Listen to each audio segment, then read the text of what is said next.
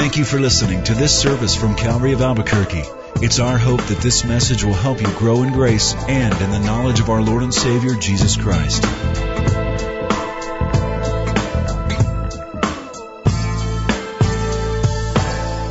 Would you stand with me, please?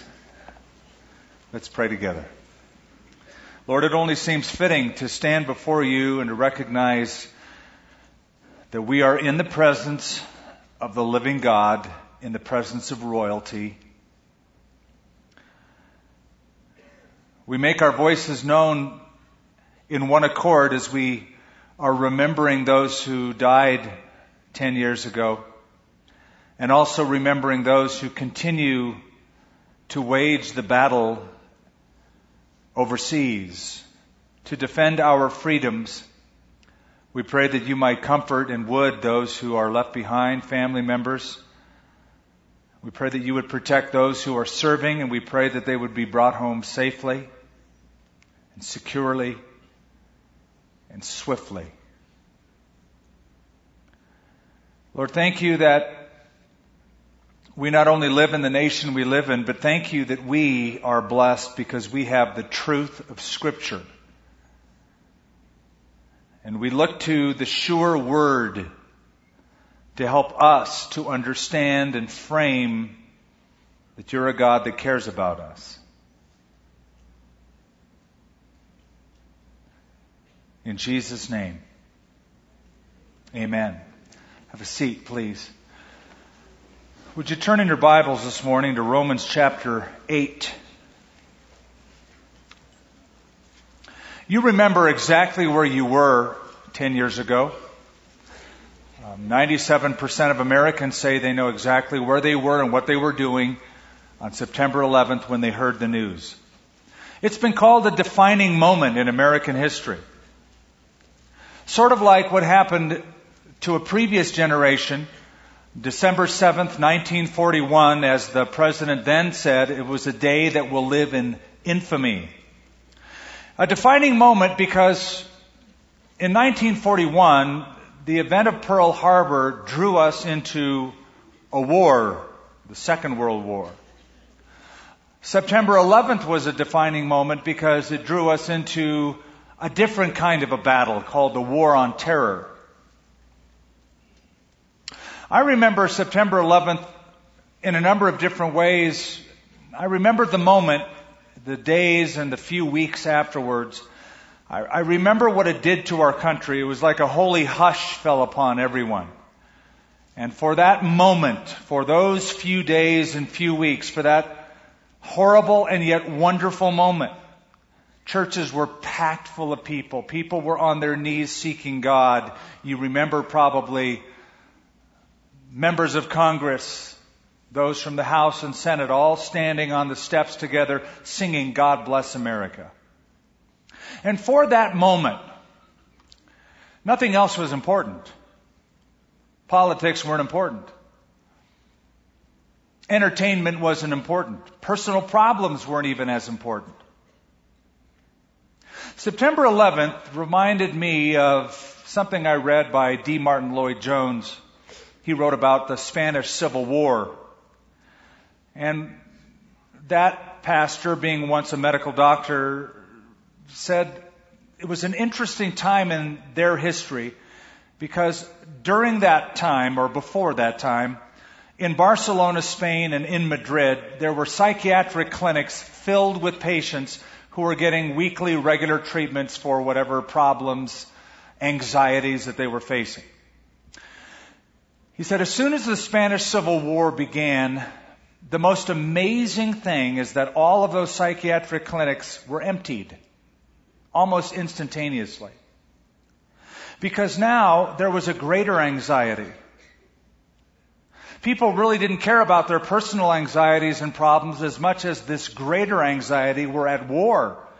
Will I still have a house to come home to? Will I have a husband that will come home? Will I have a son that will survive this?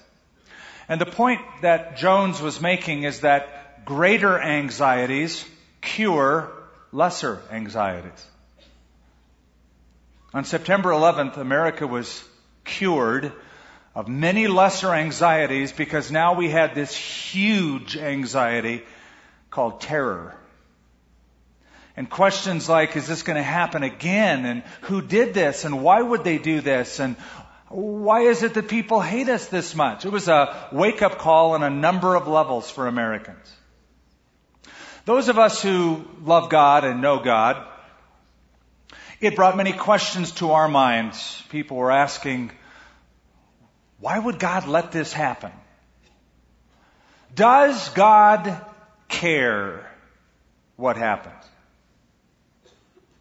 I thought it appropriate to be reminded on the anniversary of September 11th about one of the greatest promises ever found in scripture, and that is in Romans chapter 8 verse 28. It's a single verse, but it is a monumental statement. It's a sweeping statement. It's like a Grand Canyon, the vistas of which are from eternity past to eternity future. I stole the title for this morning's message. It was the late great Dr. R.A. Torrey who called Romans 8:28 a soft pillow for a tired heart, and I confess I've laid my heart many times on this verse. When there was nothing else to pull out, there was still that net of Romans chapter 8 verse 28. Someone put it this way. If the whole of scripture were a feast for the soul, then Romans 8 would be the main dish. And I would add to that and say the choice entree would be the 28th verse. Now we're going to go into this verse and it's a short 25 words, but it demands our careful attention, so we're going to sort of unpack it and pick it apart phrase by phrase. But if you don't mind, allow me to bring you up to speed and tell you what the book of Romans has been about so you get the impact. The theme of this book is the righteousness of God revealed in the gospel of Christ. That's what Paul is writing about. The righteousness of God revealed in the gospel of Christ. So chapters 1, 2, and 3, Paul says the entire world is unrighteous and stands condemned before God. Jew, Gentile, moralist, non-moralist, all are condemned. All have sinned. All have fallen short of God's glory. Then we have chapter 4 and 5 and says, though the world is all unrighteous, they can all be made righteous by a simple faith in Christ, an act of God's grace through faith. And the example in those chapters is Abraham, who believed God and was accounted to him for righteousness. Then we have chapter 6, 7, and 8 in which Paul says, if that is true, that we are not saved by anything but an act of faith by God's grace, then the law of Moses, the old covenant, can't help us at all. In fact, in many ways, it hinders us. Then Paul brings us up to this final culmination, this final mountain peak, where he looks over the vista of God's providential love and care and we begin in verse 28, and we'll read a few more verses to get that context. And we know that all things work together for good to those who love God, to those who are the called according to his purpose. For whom he foreknew, he also predestined to be conformed to the image of his son, that he might be the firstborn among many brethren.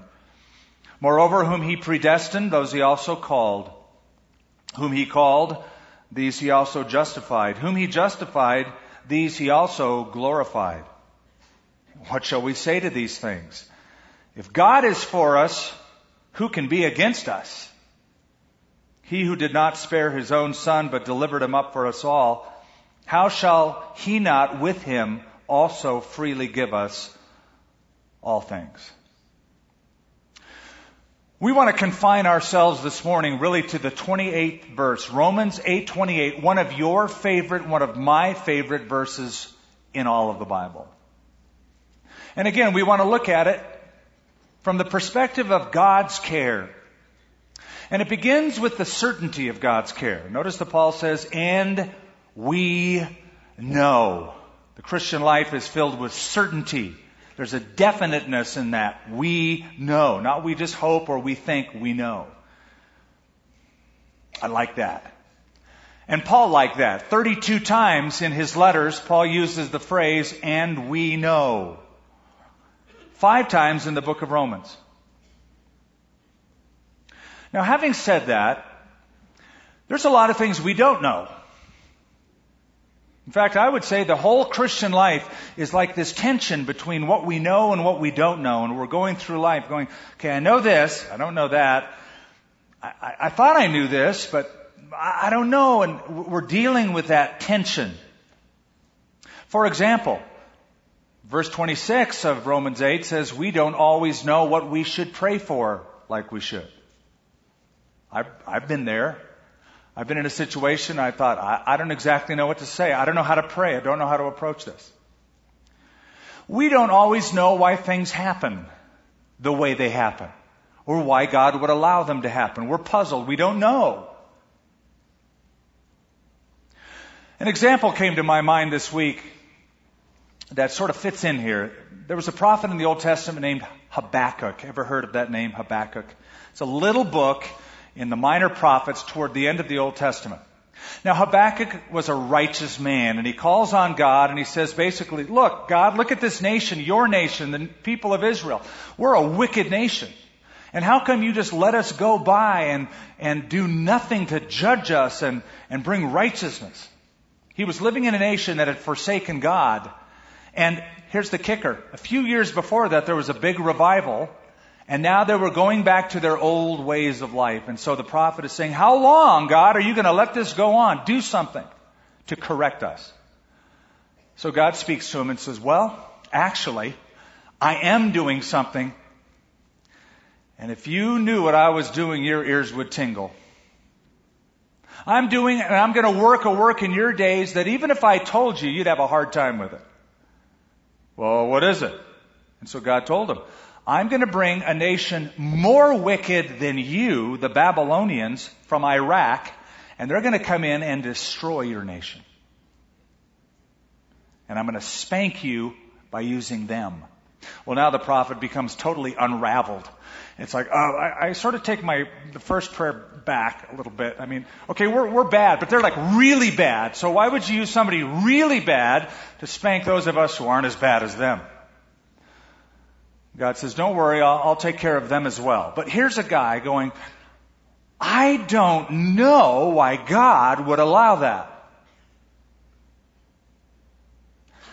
But listen carefully. Never abandon what you know for the things you don't know. I know people that will walk away from God, walk away from church, because they just can't answer all the mysteries of the universe. There's so many things I don't know. Those are the times you cling to those that you do know. And one of the things Paul knew was that there was an all loving, caring, working God behind the scenes. A lot of people after 9-11 were fearful for their lives. I remember some still are. They were asking questions like, will there be another attack? When will the next attack be? Where will it come from? We were very uncertain about that. What about the future of my child? Now, I can't, I can't tell a person it's not going to happen again. Because first of all, we're not dealing with a nation anymore in this war on terror, are we? We can't even focus our fears. We're dealing with individuals or, or factious little groups that organize behind the scenes and bring in people from different places and different countries.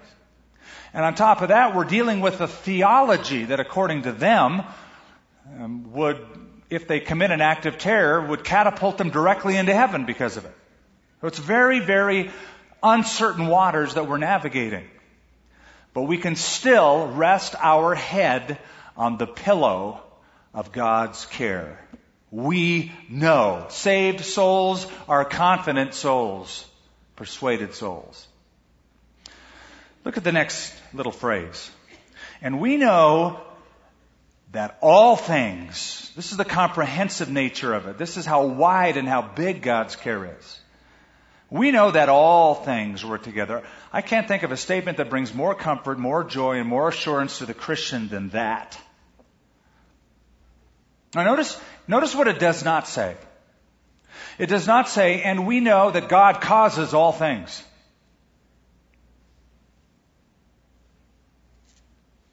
God doesn't cause all things. He does permit all things, but it's a different statement to say He causes all things. No, He doesn't. There's a lot of evil. The Bible says God is not the author of evil. He doesn't cause it. The reason He permits it is because He permits people to choose. And He honors the choice, even if they're dumb choices, even if they're sinful choices. Notice it does not say all things are good in themselves. All things are not good in themselves. There's a lot of things that are wrong and evil and bad in themselves. So it doesn't say all things are good. That'd be an absurd statement, especially in the light of natural catastrophe and human atrocity. Notice also it does not say that God will keep us from all the bad things. Can you imagine how many false conversions there would be to Christ if that were the case? It'd be every unbeliever would jump ship and want to become a Christian because, hey, I'm going to be healthy, wealthy, and live a perfect life. And there's not going to be any trouble, and there's always going to be health, and always going to be prosperity. People would follow for all the wrong reasons. Something else you should notice that it doesn't say. He doesn't say, and we know that some things work together for good. It'd be a lot easier for us to believe it if we did. See that here written. It doesn't say some things. It doesn't say most things. It doesn't say all good things work together for good. Nor does it say all prayed about things. It says all things. Panta is the Greek word. Panta, all things. You know what it means in Greek, all things? It means all things. There's no limitation, there's no restriction, there's no confinement. It means anything imaginable. In fact, as I look here in just the context of what Paul is writing, I notice in verse 17 that he includes if we suffer with Christ. That would be one of the all things. A few verses down in verse 23 of Romans 8, Paul says, We ourselves groan within ourselves as we wait for this final redemption. So, all the things that cause us to suffer and groan because we suffer are part of the all things. William Newell, in his book on Romans, said, Dark things, bright things, happy things, sad things, sweet things, bitter things, times of prosperity, and times of adversity. All things. Now, I should tell you something right about here. There are a couple of manuscript differences.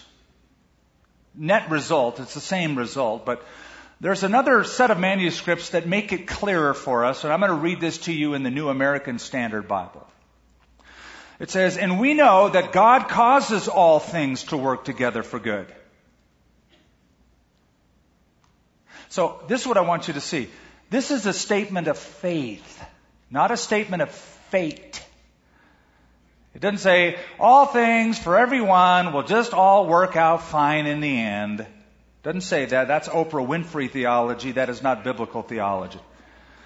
The Bible says there is an all-knowing, all-powerful God who is overruling in all things to bring them together for good.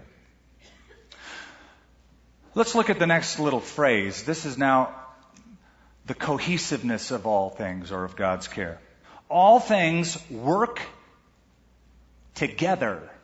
Two words, work together. One word in Greek. Now I'm going to say the word in Greek. I'm going to tell you what it means in English, and, and you'll go, I, I hear it, I see it. Sunergeo is the Greek word. That's where we get our word synergy from. Sunergeo, synergy. And synergy is the working together of various elements to produce results greater than the sum of the elements. That's very helpful to me. God synergizes all things. Good things, bad things, neutral things. God is able to take all of those things synergistically and work them together so that the result is greater than all of the, the sum of all the parts. Here's an example that was helpful to me. A skilled chemist can do this. A skilled chemist can take certain elements that would be poisonous or harmful. And with his skill and with the right combination can make something beneficial. So, a classic example. He could take chlorine in its pure form as a poison, sodium in its pure form as a poison, but mixed together with his skill, with the right temperance, he makes sodium chloride, that's table salt. He can take those poisons and make something beneficial. So picture God as a divine apothecary, a divine chemist. And he is skillfully taking poisonous things that we would say are bad in life, neutral things, good things, and he is synergistically mixing them all together to bring something that is good, healthful, healing. All things work together. I was thinking of what Paul said here, as opposed to what a guy in the Old Testament named Jacob once said. Things were falling apart in Jacob's life. His son, he thought, had been killed by wild animals. His brothers had sold Joseph as a slave to Egypt. But when he found out that his son died, this is what he said. All things are against me. And I thought what a different statement that is than Paul's statement. All things work together for me. Two completely different views of life. I wonder which yours is. All things are against me. All things work together for me. Now this begs the question that was asked around 9-11. I remember answering it several times at Ground Zero with families and New Yorkers and Albuquerqueans, etc. afterwards. So if God is so big and so powerful and so loving, why would he allow 9-11 to happen? There's a lot of ways to answer that, but let me just sort of answer it at its basic level. Because all people die. Nothing happened to those people that wasn't going to happen to them anyway. Nothing happened to those people that isn't going to happen to me or you. The Bible says in, in Hebrews chapter 9 verse 27, it is appointed for all men to die once. And after this, the judgment. And even that can be one of the all things that God works together for good. I might get in a car crash. It might be my plane that eventually goes down. Might be, might be a heart attack for me, or CHF like my father when he died. Might be cancer for me. Might be some other disease. Could be a tornado or a hurricane or a tsunami. The issue isn't, am I going to die? You are. The issue is you don't have to die and go to hell. And the thing that takes the fear out of the future is faith in the Lord of the future. Paul the apostle put it this way in 1 Corinthians 15. If we have hope in this life only, we are of all men most miserable. If that's where our hope lies, just here on earth and physical health and living, we're miserable. We have hope that goes beyond this so that anything, all things, bring it on, will work together for good. Let's look at those two words, for good. This is the culmination of God's care. All things work together for good. It doesn't say for your comfort. It doesn't say for your ease. It doesn't say for your health. It doesn't say for your financial prosperity. It says for your good. And God is always working out your life for the supreme good. And here's the kicker. Only God knows what that is. You know what you want. God knows what you need. And He has a definition of good. You may not see it right now. That doesn't look too good to me. But God has good in mind. You see, Christians are never to be naive about this, about human suffering and pain and tragedy and calamity and choice and all the things that we see every day multiplied in this world. Jesus said quite simply and profoundly that the sun and the rain will fall on the godly and the ungodly alike. I've always loved what I read once in Reader's Digest. It was so profound, it was so simple. It's that expecting not to be treated badly just because you're a good person is like expecting an angry bull not to attack you because you're a vegetarian. the angry bull doesn't care about your, your culinary desires at that moment. He's just doing what he does, and he will attack you. Job put it this way The Lord gives, and the Lord takes away. Blessed be the name of the Lord. Sometimes God will calm the storm for his children. Other times God will send his children into the storm and calm his children rather than the storm. But I look back on every trial I've gone through. I don't always get the big picture. I've been through some pretty hefty ones.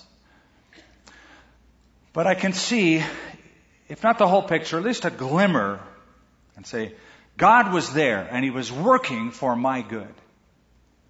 That's why James says, My brethren, count it all joy when you fall into various trials, knowing that the trial of your faith produces perseverance.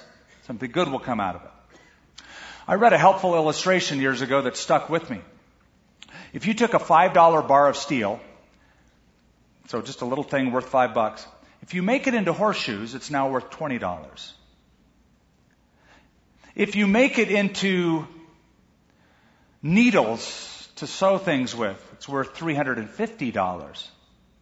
If you take that same $5 bar of steel and make it into scalpel blades for surgeons to operate, it's now worth $32,000.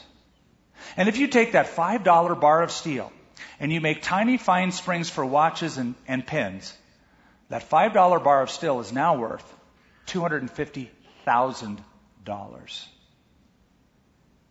Pretty obvious, right? The application. The more it gets beat, the more it gets hit, the more fire and tribulation and trial that $5 bar of steel goes through, the more good comes out of it. God works all things together for good. Now, I take you to the fifth and final aspect, and that is the condition of God's care. And that occupies the rest of the verse. It is to those who love God and to those who are the called according to his purpose. Now, can you see that that's a limitation? That's a condition? Paul is not saying, now here's a promise that every human being who has ever lived can walk away with and live by. No. It's to those who love God and are the called according to his purpose. Now, I was looking at this phrase a lot this week. And what I discovered is that is the perfect definition of a Christian. Those who love God, they're called according to his purpose. In fact, it's the definition of a Christian from two different directions. One is from earth and one is from heaven. From an earthly direction, from an earthly perspective, a Christian is somebody who loves God. Oh, look at, he loves the Lord. That's human choice. That's volition. The second phrase describes a Christian from God's perspective. To those who are the called according to his purpose. That's divine election. God calls you, you respond by loving him, and the proof that you're called is that you love God. But it's, it's a beautiful, full orbed description of a believer from a, an election and a volition standpoint, from heaven and from earth. So here's the condition it's not for everyone, it's for those who love God, for those who are the called according to his purpose. All things work together for good. Years ago, there was a family living in Scotland. They loved God. They believed they were called, according to God's purpose, to leave Scotland to go to America. They saved up money. Father worked hard, had a large family, bought tickets. One week before they were to sail, one of the kids got sick. I think bit by a dog. I'd have killed the dog probably if I was that dad. Couldn't go, they couldn't go to America. And father was angry as that ship set sail from Liverpool toward America. That man stood out there crying and angry at God. God, we love you. We believe we're called by you. Why would you allow this to happen? Well, he discovered a few days later on April 15th why when his ship that sailed without him, the Titanic, sank in icy waters in that year, 1912. Then he thought very differently about how God answers his prayers and was thankful that God said, You're not getting aboard that ship. For him, all things work together for good. But what about those who were on the Titanic? Certainly there were believers who loved God and were called by God on the Titanic. And yes, for them, all things also worked for good because they loved God and were the called according to his purpose, and they entered their eternal glory. Not everyone who died that day did. So here is Paul throughout the book of Romans, climbing the mountain peaks till now he's at the top and he looks over the panorama of God's sovereign providential care and says, There's something I definitely know, and that is that God is actively, consistently, and purposefully at work in all things in the lives of those who love him and are called according to his purpose. That's the promise. Now, you know, there's a lot of examples of this promise throughout the Bible. A few come to mind. The first one is Joseph. Joseph was sold because of jealousy by his brothers to slave traders who went to Egypt. Joseph was put in prison. It wasn't his fault. He didn't commit any crime for two years. It was an evil thing that happened to Joseph. It was a bad thing that happened to Joseph. You know how Joseph looked at it years later? After history took its course and its turns, and now he is the prime minister of Egypt. He said to his brothers, As for you, you meant this for evil, but God meant it for what? For good. To save many people alive as it is this day. If Joseph's brother hadn't been sold as a slave unjustly, he never would have gone to Egypt. If he never would have gone to Egypt as a slave, he never would have gone to prison. If he never had gone to prison, he wouldn't interpret the dreams of those who were prisoners. If he had interpreted the dreams of those who were prisoners, Pharaoh wouldn't have found out about it because he had a dream and Joseph was brought before him and he had a plan and he was put in this glorious position. So he looked back and he goes, I didn't get it then, but I get it now. All things work together for good. Here's another example. Is a tougher one. Especially for any nation that would presume upon being God's chosen nation and would think that we're just going to skate free into the future. The people of Israel, God's people, were attacked on their soil by Babylon. That's ancient Iraq. Their city was burned People were butchered in the streets of Jerusalem, killed senselessly, and the rest taken to captivity. The people in captivity were no doubt wondering, God doesn't love us. Does God care about us? He's left us to rot in a foreign country. So Jeremiah writes him a letter on God's behalf. It's recorded in Jeremiah 29, and he tells those people, those captives people, he says, this is God writing Jeremiah's pen, but God's writing. For I know the thoughts that I think toward you, says the Lord.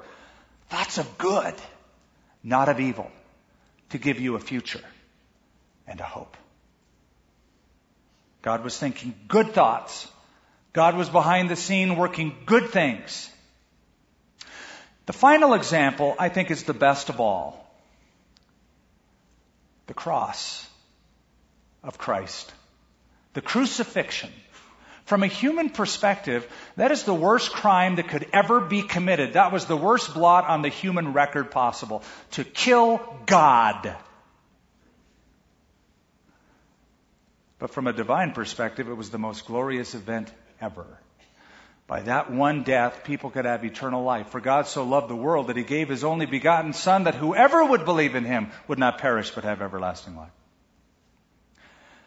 Ten years ago, when I went to Ground Zero, on one particular day, as I was going to the pile and doing my work with the Red Cross, a firefighter with tears in his eye, big, big guy, my height, but twice the width, came up to me and he was, said, Come here.